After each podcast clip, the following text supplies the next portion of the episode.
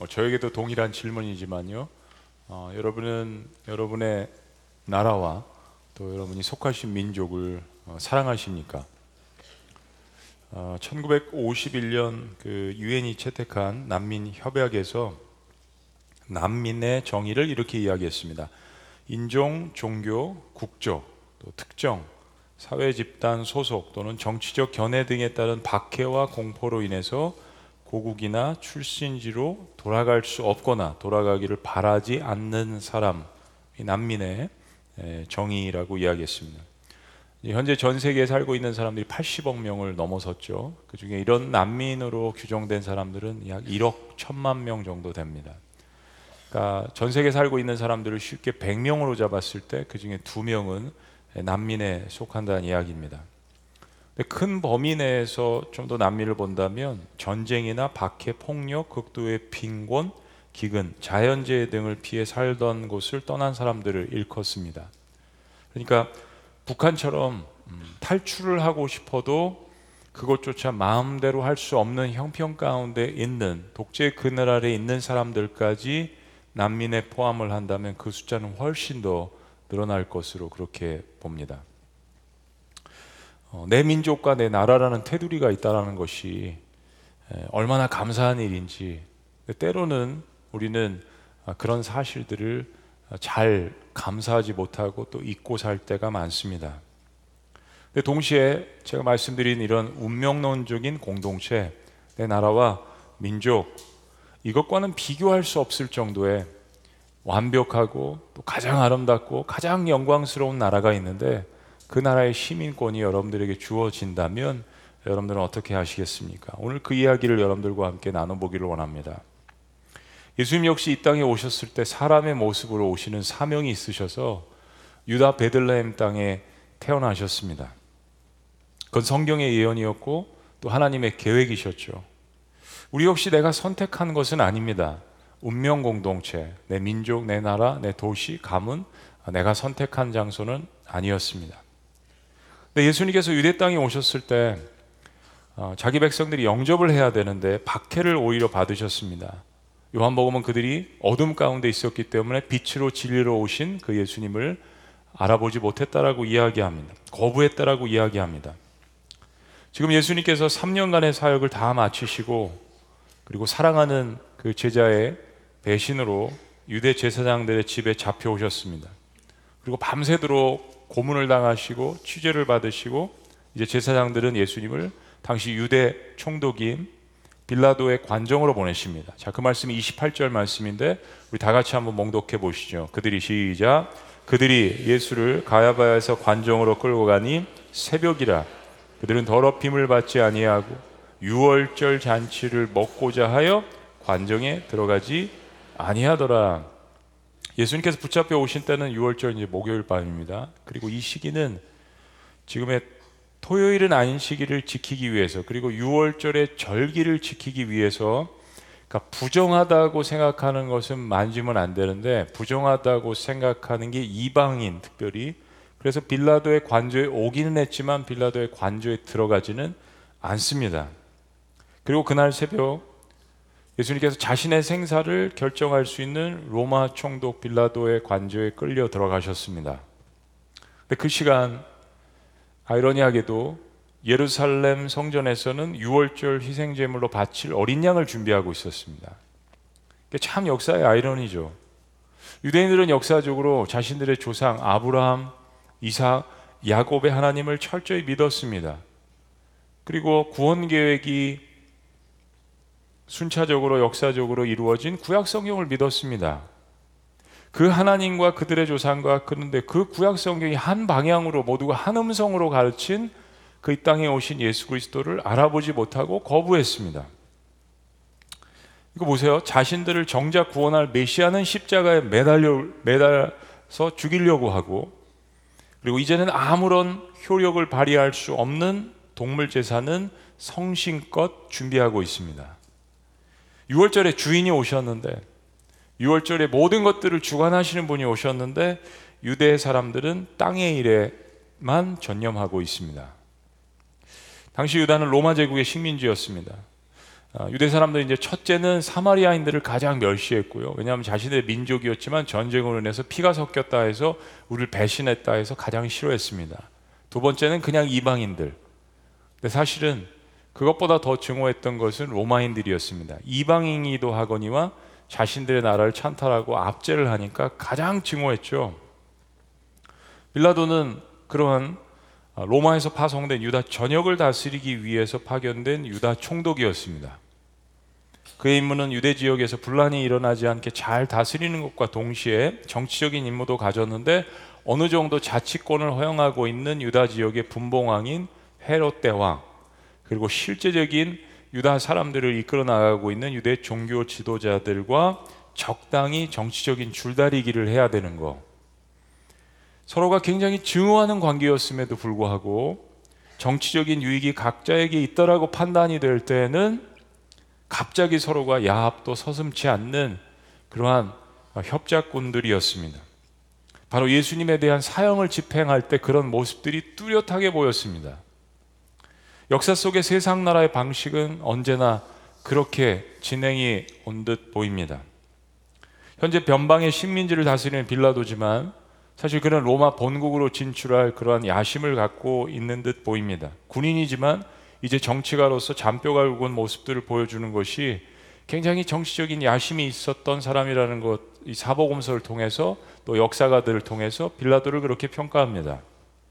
근데 빌라도 총독에게 유대 지도자들이 예수님을 고발한 죄목이 있었는데 그게 뭐냐면 국가 전복죄입니다.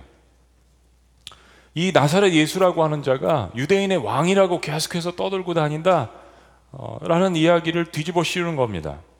근데 예수님을 제거하고 싶었던 유대 종교 지도자들이 어떻게 해서든 빌라도에게 어플을 하려고 하는 그 이유가 뭐냐면 뭐 예수님께서 대중을 선동하고 다닌다라는 이, 그 이야기를 하면서 이게 로마 제국에도 굉장히 위협적인 존재가 되는 것이다. 이러다가 폭동이 일어나거나 밀란이 일어나면 안 되지 않느냐라고 해서 빌라도를 싫어하고 증오하고 멸시를 하지만 보세요. 관저에 들어가지도 않지 않습니까? 그런데 같이 우리 공동의 적이니까 같이 제거해 달라는 그런 모양새입니다. 실제로는 로마 총독을 정말 증오하고 멸시하고 싫어하면서도 공동의 적인 것처럼 명분을 내세워서 이제는 한 팀이 되자는 그런 이야기죠. 실은 예수님은 이 땅에 신분으로 오실 때 육신적으로 오실 때는 유다 땅 베들레헴에 태어나신 정통 유대인이십니다. 이게 무슨 얘기입니까? 유대인들은 지금 자신의 국민 한 사람을 적국인 나라의 로마에 고발해서 사형시켜 달라고 하는 이야기입니다. 그것도 지도자들이요. 너무 파렴치한 이야기죠. 빌라도가 질문합니다. 28구절에 보면 그러므로 이런 모든 상황들을 사실은 다 알고 있으므로 그렇게 여러분이 생각하셔도 됩니다. 그러므로 빌라도가 밖으로 나가서 그들에게 말하되 도대체 무슨 일로 이 사람을 고발하려고 하느냐? 왜 이렇게 어, 사형시키려고 하느냐? 죽이려고 하느냐? 유대 지도자들이 예수님은 극악무도한 범죄자라고 이야기합니다. 30절 말씀 다 시작 대답하여 이르되 이 사람이 행악자가 아니었다면 우리가 당신에게 넘기지 아니하였겠나이다. 유대인들은 자신이 하나님처럼 신봉하는 유대 율법이 있었습니다. 이게 유대교의 근간이죠. 요한복음 8장에 보면 가늠하다가 현장에서 붙잡힌 이 여인을 딱 잡아다가 기다리고 있었던 것 같아요. 쫓아다니면서 현장에서 딱 붙잡아서 포착을 해서 그 여인을 예수님께 데려갑니다. 예수님을 쓰러뜨리고 시험하고 모함하기 위해서 그리고 이런 질문합니다. 뭐 선생이시여 이렇게 이야기를 하면서요. 이 여자가 가늠하다가 현장에서 잡혔나이다. 모세는 율법에 이러한 여자를 어떻게 하라고요? 돌로 치라 명하였거니와. 근데 남자는 안 나와요. 남자도 나쁜 놈인데. 여자만 돌로 치래요 하여튼. 이것도 억울한 이러한 여자를 돌로 치라 명언이었거니와 선생은 어떻게 말하겠나, 말하겠나이까? 우리가 요한복음 강의하면서 이 말씀을 보았죠. 그렇습니다. 로마는 유대인들의 어떤 종교 의식이나 또 그들이 갖고 있는 생활법에 대해서는 유대계의 법과 규칙대로 할 수 있도록 어느 정도 자유를 많이 주었습니다.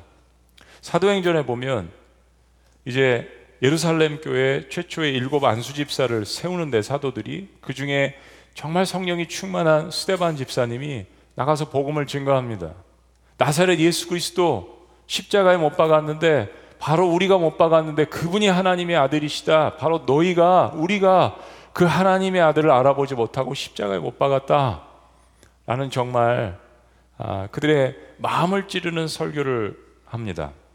근데 여기에 격분한 정통 유대인들이 어떻게 합니까?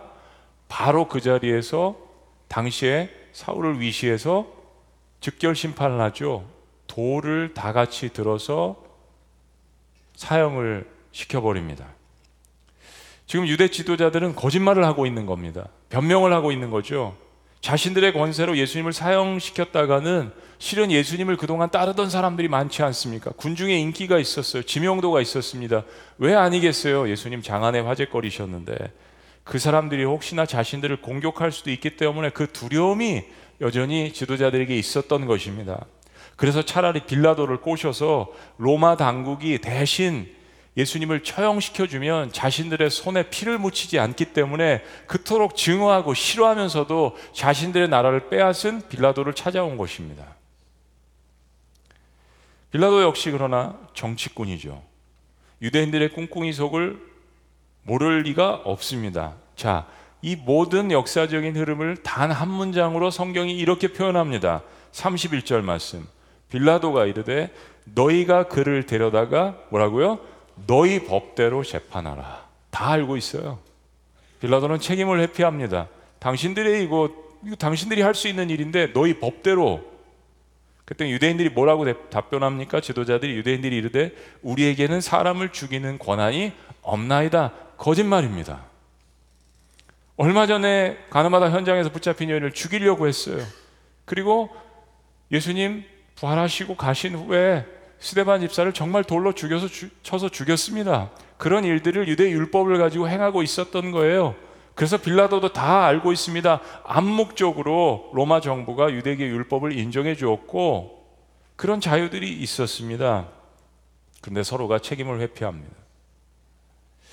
인간의 역사는 이렇게 진행됩니다.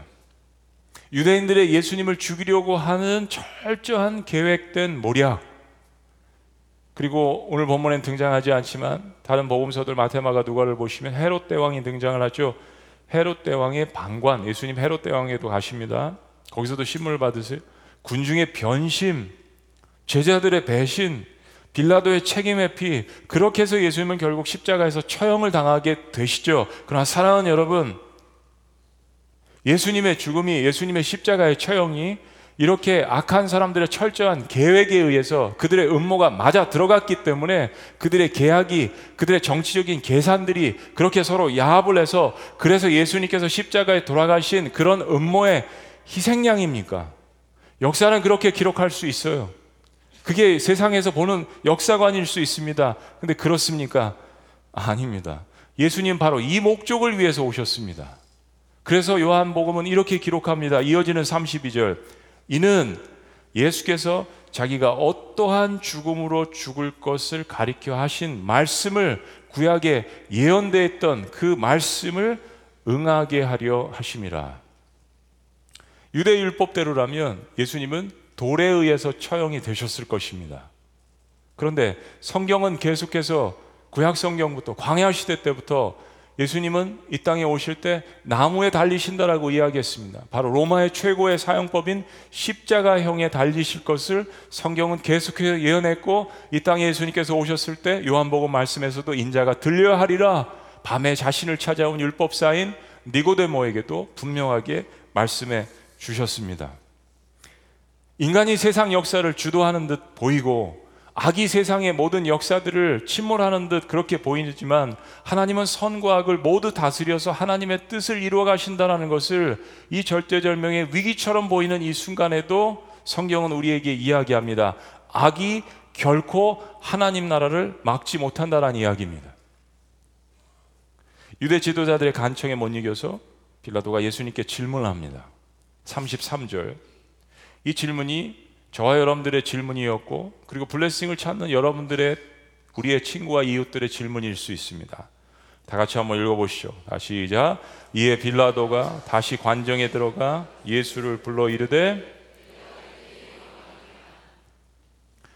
예수님을 사형시켜 달라고 고발한 유대인들은 이방인의 관전은 더러운 곳이니까 들어갈 수 없다라고 밖에서 기다리고 있습니다. 그리고 지금 빌라도는 예수님과 독대하고 있습니다. 이 신문이라기보다는 빌라도 자신의 어떤 그 질문들도 있습니다. 이런 질문입니다. 당신이 유대인의 왕입니까? 당신이 유대인의 왕입니까? 예수님께서 답변을 하지 않으시고 즉답을 피하시고 오히려 빌라도에게 다시 질문을 되물으십니다. 34절 말씀. 같이 시작. 예수께서 대답하시되 이는 내가 스스로 하는 말이냐 다른 사람들이 나에 대해서 내게 한 말이냐 예수님께 많은 사람들이 질문을 했는데요. 그때 예수님께서 즉답을 피하실 때가 많았습니다. 그리고 그 질문을 다시 물을 때가 많았습니다.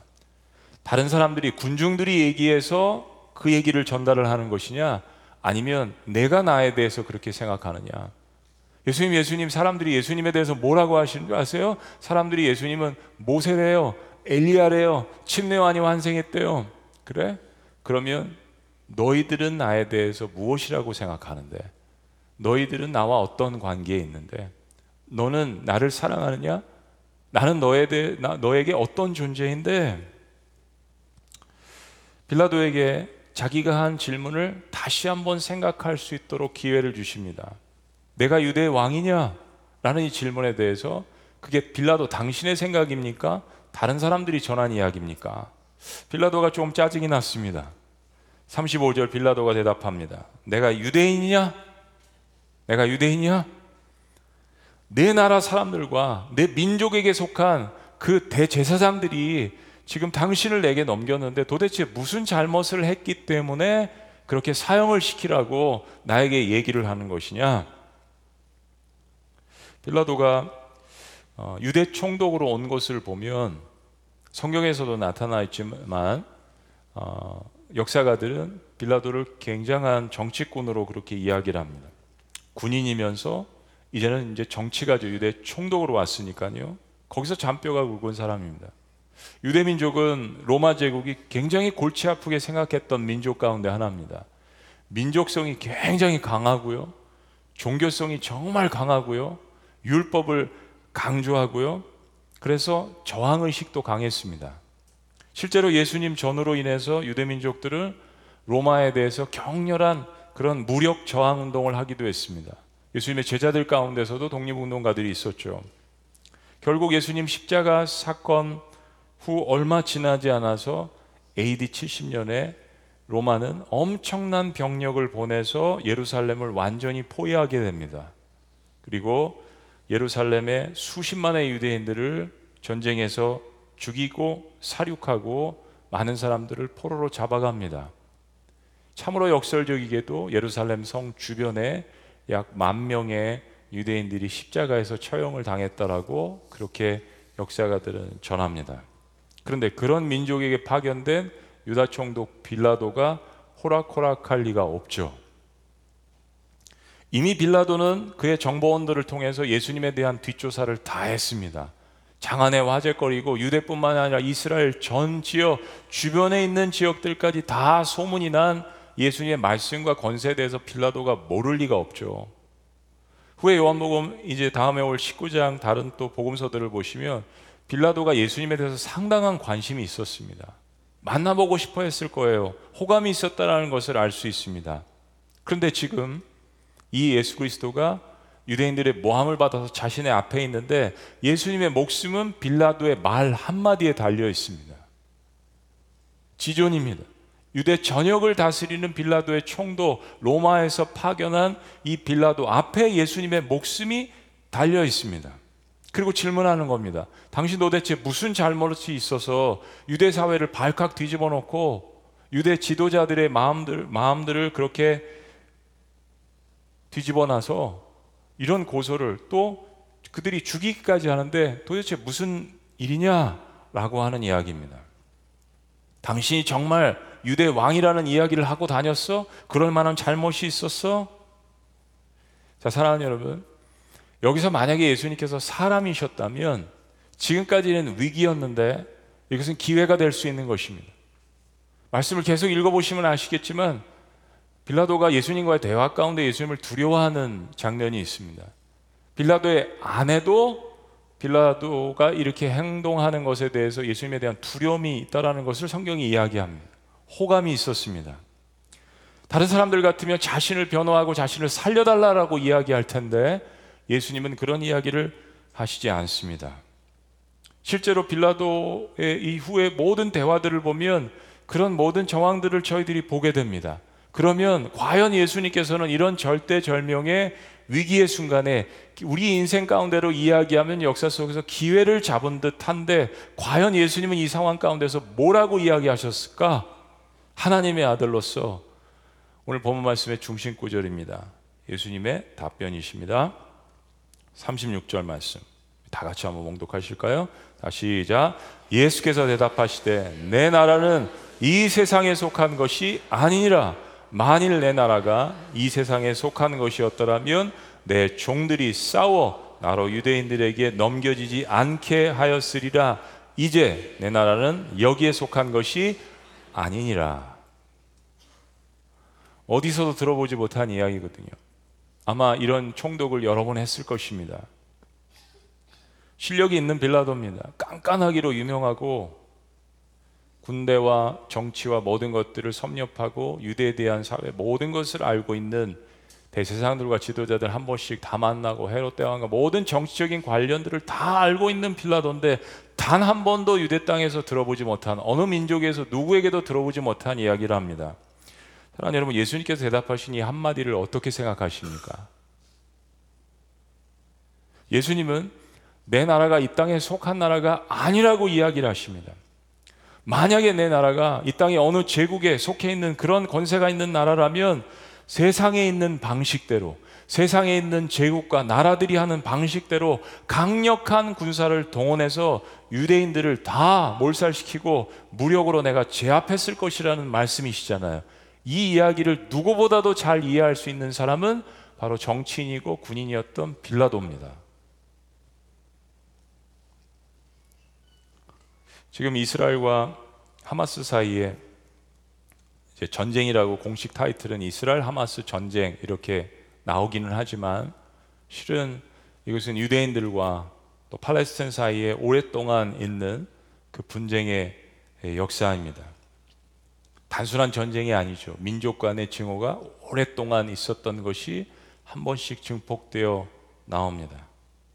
그리고 우리의 마음을 참 아프게 하는 것은 단순히 군인들 간의 전쟁이 아니라 민간인들을 잡아서 사륙하고 볼모로 삼는 자녀들을 또 어린 영혼들을 저는 그런 생각을 해봅니다. 만약에 저런 사건이 지금 우리 민족에게 일어난다면 내가 살고 있는 도시에 일어난다면 내 자녀들에게 내 가족에게 일어난다면 어떨까? 그런데 그것이 남이 나라 먼 나라의 이야기가 아닙니다. 우리 조국은 북한과 대치하고 있고 러시아와 일본과 중국과 세계 열강에 의해서 둘러싸여져 있는 그런 나라입니다. 불과 70여 년 전에 그러한 참혹한 전쟁을 겪었던 나라죠. 지금 예루살렘 그 이름처럼 평화의 도시가 아닙니다. 예수님께서 십자가에 처형을 당하시기 전에 그 예루살렘 성을 언덕에서 바라보시면서 누가복음에서 고백하셨던 그 성을 보시고 우시고 그 성을 보시고 울부짖으시고 애통하시고 마치 그런 것처럼 슬픔의 도시로 변해버렸습니다. 언제 이 역사 속에 있는 민족들 간의 오래된 증오가 끝날지 참 묘연합니다. 이 땅에 속한 나라들은 서로 간의 분쟁과 증오의 문제를 스스로 해결하지 못합니다. 마태복음 24장에 보면 예수님께서 마지막 때 증조를 이렇게 이야기하십니다. 민족이 민족을 나라가 나라를 대적하여 일어나겠고 전쟁에 대한 이야기입니다. 전쟁이 자주 일어난다는 이야기. 곳곳에 기근과 지진이 있으리니 이 모든 것은 재난의 시작이니라. 우리는 마지막 때가 그때가 몇 날, 며칠, 몇 시인지를 정확히는 알 수는 없지만 성경에 의해서 우리는 징조들을 알 수 있습니다. 우리는 생각할 때 마지막 시대에 다다른 것이 분명하다는 생각을 합니다. 마지막 시대, last chapter의 first page. 아마 이 정도는 우리가 진입을 하지 않았나 그런 생각이 듭니다. 근데 사랑하는 여러분, 우린 그리스도인으로서 분별하고 징조를 아는 것은 중요하지만 두려워하지 말아야 합니다. 왜냐하면 주님은 결국 썩어지는 이 세상의 나라에 대한 소망이 아니라 있다가 없어지고 세워졌다가 망하고 망했다가 다시 일어나는 이 세상에 있는 그런 나라에 대한 소망이 아니라 썩어지지 않는 영원한 나라를 세우시기 위해서 오신 것임을 믿으시는 그리스도인들이기 때문입니다. 또 다른 복음서인 마가복음 1장에서 예수님께서 이 땅에 오신 목적을 이렇게 이야기하십니다. 요한이 잡힌 후 예수께서 갈릴리에 오셔서 하나님의 복음을 전파하여 하나님의 복음 복된 소식을 the good news 복된 소식을 전파하여 이르시되 다 같이 시작 때가 찼고 하나님의 나라가 가까이 왔으니 회개하고 복음을 믿으라 하시더라 그렇습니다. 예수님께서 이 땅에 오신 목적을 마가가 이야기하는데 그것은 바로 하나님 나라의 선포였습니다. 이 세상 나라의 선포가 아니었습니다. 정말 이 세상 나라의 선포였다면 예수님은 충분히 이스라엘 백성들을 로마의 압제에서 구원해낼 수 있는 그 이상의 능력을 가지셨던 분입니다. 그러나 예수님의 목적은 거기 있지 않으셨습니다. 예수님의 목적은 그 모든 것들을 뒤엎는 하나님 나라의 능력이었습니다. 하나님 나라의 비밀이었습니다. 하나님 나라의 신비함이었습니다. 모든 사람들을 자유케 할 수 있는 하나님의 회복이었습니다. 하나님 나라에 들어있는 사람들에게 주실 하나님의 영광을 선포하셨습니다. 그리고 이것을 주는 그 조건은 그가 어느 나라, 어느 민족, 어느 가문 출신이든지 상관없이 그 나라의 왕이신 하나님의 아들을 인생의 주인으로 받아들이는 사람들이라면 그가 누구라도, 그가 사마리안이라도, 그가 로마인이라도 그 나라의 백성이 될 수 있다는 것을 선포하시기 위해서 그 목적으로 이 땅에 오셨고 그 목적으로 십자가에 달리시기 위해서 가고 계신 중입니다. 그게 주님께서 말씀하시는 하나님 나라입니다. 그리고 이제 마지막 순간에도 로마의 군인인 빌라도와의 대화를 통해서 이 땅에 세우실 하나님의 나라를 말씀하시는 겁니다. 빌라도가 다시 질문합니다. 그러면 내가 왕이 아니냐? 왕이 아닙니까? 예수께서 대답하시되 내 말과 같이 내가 왕이니이다. 아니 지금까지 대화는 당신이 유대인의 왕입니까 했을 때 즉답을 피하셨고 나, 내 나라는 하늘에 속했다라고 말씀하신 걸 보면 아니라는 답변이시잖아요. 그런데 지금 왕이라고 하십니다. 빌라도의 질문을 다시 보세요. 빌라도는 유대라는 말을 뺍니다. 그러면 당신이 왕이 아니냐? 그렇습니다. 예수님의 답변입니다. 내가 왕이니라. 나는 유대뿐만이 아니라 세상에 있는 오고 가는 모든 열방과 민족과 나라와 제국을 아니 온 우주를 다스리는 왕이심을 주님께서 말씀하시는 겁니다. 빌라도의 질문에 답변하셨습니다. 그리고 예수님은 이 하나님 나라를 이 땅에 세우시기 위해서 오셨다는 것을 말씀하시면서 이제까지 이 세상에서 지구상에 존재했던 지금까지도 가장 강력한 국가였던 로마 제국에서도 맛볼 수 없었던 그런 하나님 나라의 그림자 모든 열방과 민족을 정말 자유함 안에서 하나로 묶을 수 있는 하나님 나라 십자가의 은혜와 부활의 능력으로 모든 믿는 자들에게 부어질 완전히 새로운 형식의 그 하나님 나라를 선포하시는데 바로 예수님께서 이제 제자들을 통하여서 이 땅에 세우신 하나님 나라의 모형 교회를 통하여서 그 나라의 비밀을 말씀하시겠다는 이야기입니다. 그리고 교회를 통해서 예수님께서 가르치신 모든 진리들을 재생산하는 그 사명을 감당하게 하시겠다는 이야기입니다. 빌라도가 질문합니다. 그 진리가 무엇입니까? 그 진리가 무엇이냐? 38절 말씀입니다. 빌라도가 이르되 그 진리가 무엇이냐 궁금해졌습니다. 지금 예수님을 죽이려고 하는 자세가 아니죠. 신문하는 자세가 아닙니다. 대세상들은 이런 질문도 안 했잖아요. 우린 빌라도에게 연민도 많이 갔습니다. 빌라도의 고백이라는 영국도 보셨을 거예요. 근데 사랑하는 여러분, 19장에서 대화가 이어지지만 이 빌라도의 한계입니다. 잘 보세요. 진리가 무엇이냐? 우리 블레싱을 찾는 많은 분들도 이 질문을 하고 이런 마음이 있기 때문에 찾아오시는 거죠. 근데 중요한 게 있습니다. 이 말을 하고 예수님의 답변을 받아야 되는데 대화가 삭제돼 있죠. 빌라도가 마음이 딴 데가 있다는 이야기입니다. 세상 나라와 하나님 나라 사이에서 방황하는 빌라도의 모습을 볼 수 있습니다. 진리가 무엇이냐 하더라 이 말을 하고 예수님께 답변을 듣더라가 아니고 뭐예요? 이 말을 하고 다시 유대인들에게 나가서 이거 정상이 아니죠. 질문을 해놓고 답변을 받지 않습니다. 나는 그에게서 아무 죄도 찾지 못하였노라. 천하의 빌라도입니다. 유대 총독이에요. 아무나 갈 수 없는 자리입니다. 근데 빌라도가 선포합니다. 나는 이 사람에게서 아무 죄도 찾을 수 없다. 실은 이미 뒷조사를 다 한 상태였거든요. 그분이 진리이시기 때문에 빌라도는 죄를 찾을 수 없는 거죠. 여러분 참으로 신기하게도 예수님은 지금 생명을 부지하시려는 생각이 없으십니다. 빌라도는 그걸 알죠. 살려달라고 이야기하지 않습니다. 후에 말씀 보면 내가 너를 살릴 권세가 있는데 왜 나에게 잘 보이려고 하지 않느냐? 왜 요청하지 않느냐?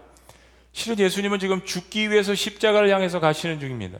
누구 하나 예수님을 변호하는 사람이 없습니다. 스스로 변호하시지만 살기 위한 변호가 아니라 십자가의 길을 가기 위한 변호를 하고 계십니다. 하나님의 아들로서 진리를 말씀하십니다. 예수님의 지금의 목적은 십자가의 죽음을 통하여서 인류를 구원하시려는 목적이셨습니다. 1919년 4월 15일에 있었던 사건을 혹시 기억하십니까? 일본 순서와 군인들이 3일 만세 운동의 주동자들을 색출한다라는 그런 명목으로 경기도 화성시 제암리 제암교회에 23명을 몰아놓고 불을 지릅니다. 그리고 불에 뜨거워서 나오는 사람들을 총으로 쏴서 학살하고 살해하는 그런 만행을 저질렀던 일입니다. 우리가 아는 제암리 교회 학살 사건입니다. 제암리 교회에서만 23명, 고주리에서 6명이 학살을 당했습니다. 20살 이하의 그런 어린 청년들도 몇 명 있었습니다. 3.1 운동과 제암리 학살 사건 100주년을 2019년도에 맞이했죠. 그때 한일 친선 선교 협력회 일본 기독교인들이 한국을 방문했습니다. 사죄단 그들이 아, 제합리 순국 기념관을 찾고 그 입구부터 고개를 숙였습니다.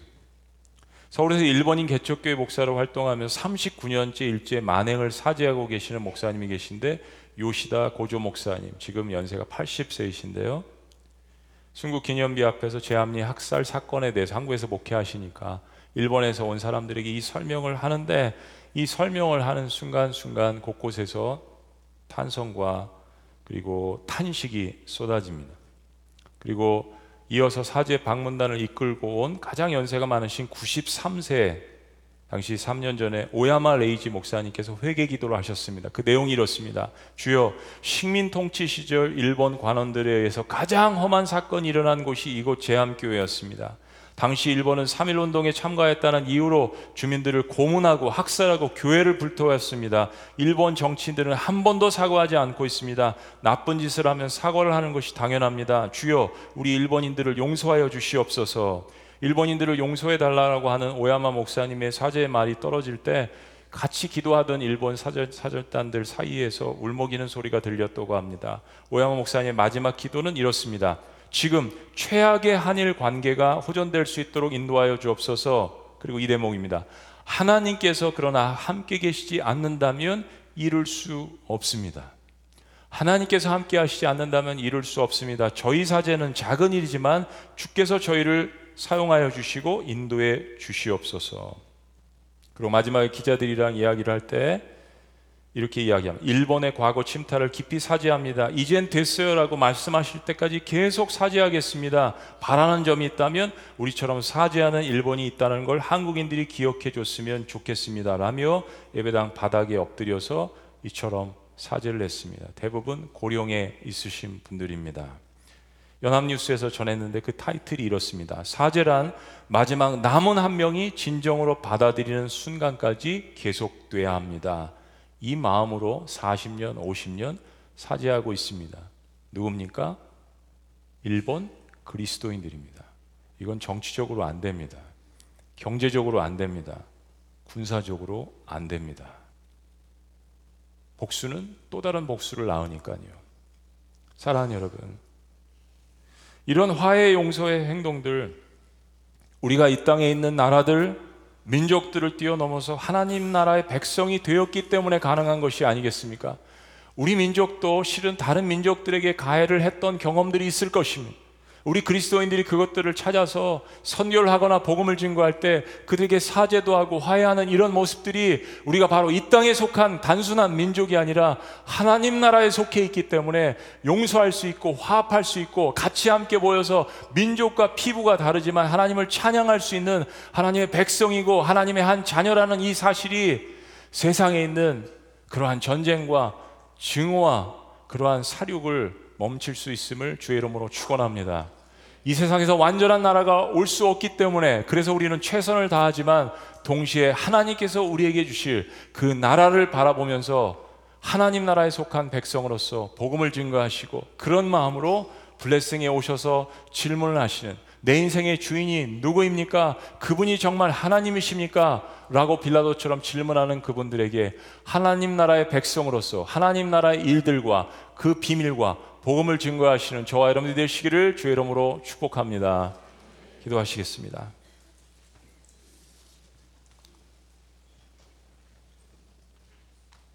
그렇습니다. 여러분 민족들 간의 증오를 극복하는 방법은 십자가의 복음밖에 없습니다. 우리는 우리가 속한 민족, 내 조국을 사랑해야 합니다.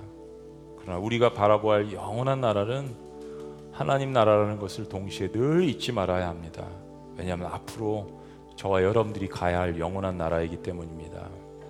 예수께서 대답하시되 내 나라는 이 세상에 속한 것이 아니니라.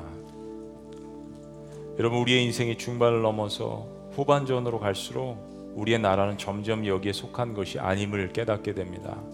우리 민족을 사랑해야 합니다. 우리 족을 위해서 눈물로써 기도해야 합니다. 다음 세대를 세워야 합니다. 그러나 동시에 우리가 균형을 이루지 말아야 될 것, 모든 나라 민족과 열방을 다스리시는 그 하나님 나라에 우리가 속해 있음을 기억해야 합니다. 그래야 날마다 소망 가운데 일어날 수 있습니다. 여기에 소망이 있다라고 우리가 복음을 증거할 수 있습니다. 살아계신 하나님, 십자가에 달리시는 시간이 다가왔음에도 불구하고 주님께서 이 땅에 오신 목적을 말씀하시고 하나님 나라를 선포하신 것 감사합니다. 우리가 가야 할그 나라를 바라보고 우리도 달려갈 수 있도록 축복하여 주시옵소서. 아멘. 블레싱에 오는 수많은 사람들을 주님께서 기억하여 주시고 주의 진리가 교회를 통하여서 선포될 수 있도록 인도하여 주시옵소서. 아멘. 놀라우신 이름 예수님의 이름으로 기도합니다. 아멘. 아멘. 할렐루야. 우리 자리에서 다 같이 일어나시겠습니다. 우리 그런 마음으로 주님 앞에 이 찬양 고백합니다. 예수 하나님의 공의 주 독생자 그의 나라 임하시네. 예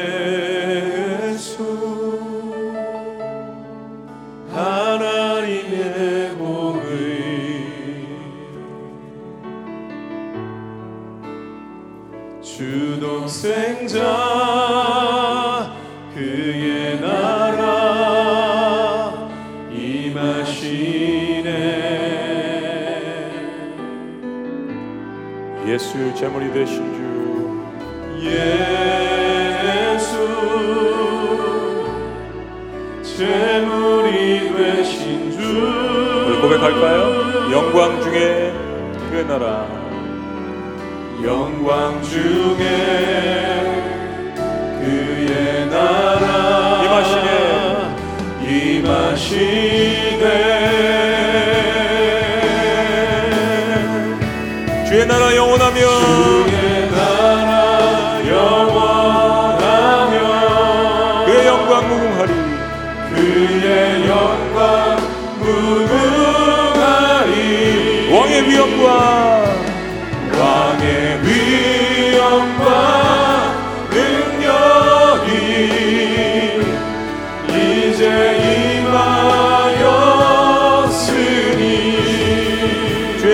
주권과 주의 주권과 주의 통치와 주의 나라 힘과 권세 임하 선포합니다.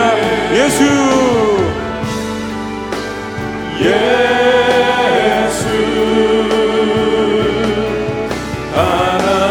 하나님의 우리 다 같이 더 힘차게 선포하실까요? 주의 나라 영원하며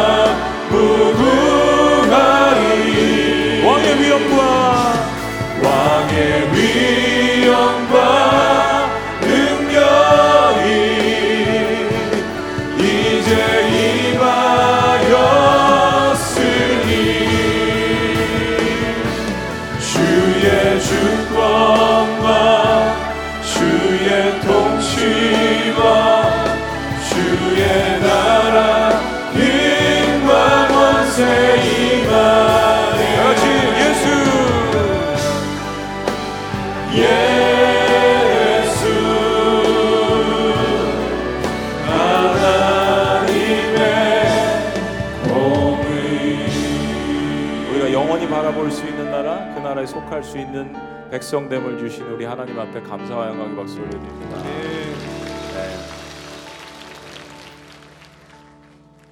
이제는 우리 주 예수 그리스도의 은혜와 하나님 아버지의 극진하신 사랑과 성령님의 감화교통 역사하심이 나같이 이곳저곳 속할 것이 없었던 사람에게 그리고 주님의 은혜를 받을 자격이 없었던 사람에게도 하나님 나라를 주시고 영생을 주시며 그 나라에 들어갈 자격을 하나님 아들 예수 그리스도의 보혈을 통해서 주신 것을 감사하며 그것을 날마다 증거하고 그 나라를 향하여서 달려가기를 원하는 하나님의 백성들의 모든 삶과 사역 위에 지금부터 영원토록 함께 하시기를 간절히 축원합나이다. 아멘.